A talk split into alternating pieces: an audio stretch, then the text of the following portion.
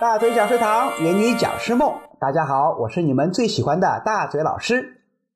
自从二零二零年春节疫情爆发以来，在线培训被炒得沸沸扬扬，小到小学生上课，大到企业培训，都采用了线上培训的方式。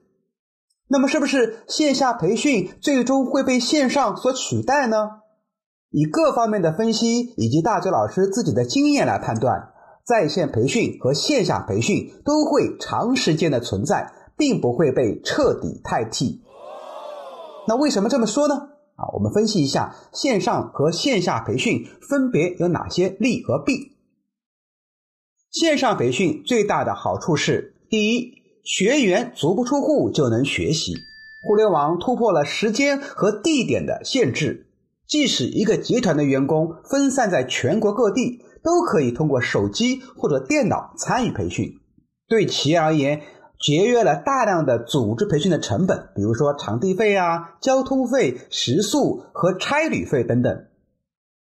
第二个，突破了人数的限制，在线下培训，一个教室能够容纳的人数啊是有限的，人多了不仅坐不下，而且互动效果也会大打折扣。而线上学习呢？一个直播间可以容纳几万甚至几十万人，人均成本大大降低，对企业来说啊是非常划算的。第三，线上课程大多可以回看，有助于学员反复观看、复习和做笔记。同时呢，线上课程呢也有几大弊病，导致线上培训呢无法完全替代线下。第一个问题，线上的互动性相对比较差。老师对着镜头说话，看不见学生，隔着屏幕互动起来也不太顺畅。很多老师啊，在线下讲的非常好，激情四射，但是一对镜头呢，彻底蒙圈，突然呢就不会讲课了。不仅老师不习惯，学员的学习效果呢也会受到影响。第二个问题，培训中的很多事情在线上就很难去实现，比如说。分组讨论、游戏互动、情景模拟等等，这些在线上是无法实现的。第三个问题，在线学习无法全方位的监督学员。你看啊，线下学习的话，大家都在一个教室里，可以通过一些规则来约束学员，学员呢也会非常热情的投入到学习里面。但在线上培训就很难去约束了。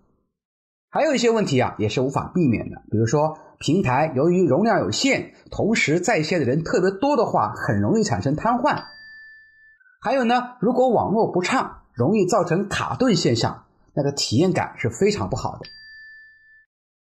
这些还有待技术的发展和提升。最后总结一下，无论是现在还是未来，线下培训都不可能被线上培训完全替代。但由于线上培训的份额在逐年的增加，在线授课的技能啊，也已经成为了讲师必须修炼的一门基本功。那么，如何实施线上培训呢？关注大嘴教你当讲师，后面的课程里面咱们接着聊。